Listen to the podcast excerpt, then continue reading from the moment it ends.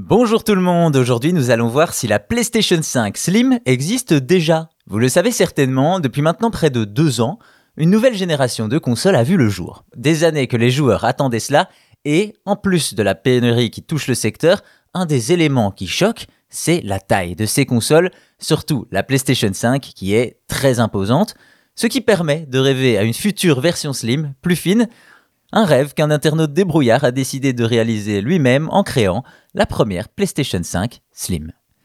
Il s'appelle Matthew Perks et c'est un habitué des modifications et du bricolage. Il montre d'ailleurs ses œuvres sur sa chaîne YouTube et en juin 2022, il révèle son nouveau projet, une PS5 Ultra Slim. Toute cuivrée, ce qui lui donne un look très premium, mais surtout aux dimensions exceptionnelles, celle-ci mesure à peine 2 cm d'épaisseur. On est tout de même loin des dimensions de base de la machine de Sony, qui atteint, elle, les 10 cm, soit 5 fois plus. Cependant, c'est bien beau, mais comment notre modeur a-t-il réussi à rentrer tous les composants de la PS5 dans un si petit boîtier? Eh bien, ce n'est pas si simple. En effet, ce qui prend le plus de place dans la console de Sony, c'est bien sûr l'alimentation pour une machine très gourmande et la ventilation. La PS5 embarque en effet un grand ventilateur et un ventirad plutôt imposant.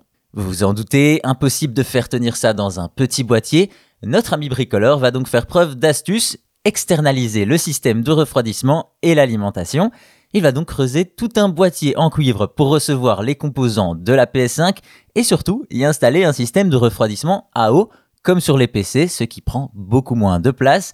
Et c'est ainsi qu'il obtient la première PS5 Slim avec seulement 2 cm d'épaisseur. Cependant, ce n'est pas si simple. En effet, les systèmes de refroidissement et l'alimentation se retrouvent dans un énorme bloc relié à la console et qui, lui, reste très imposant. Certes, il peut s'attacher à un mur derrière le meuble, mais prend quand même pas mal de place.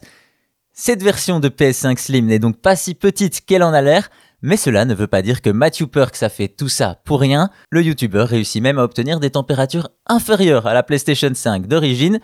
Quoi qu'il en soit, pour les moins bricoleurs d'entre nous, on attendra la version slim de Sony qui malheureusement n'est pas pour tout de suite.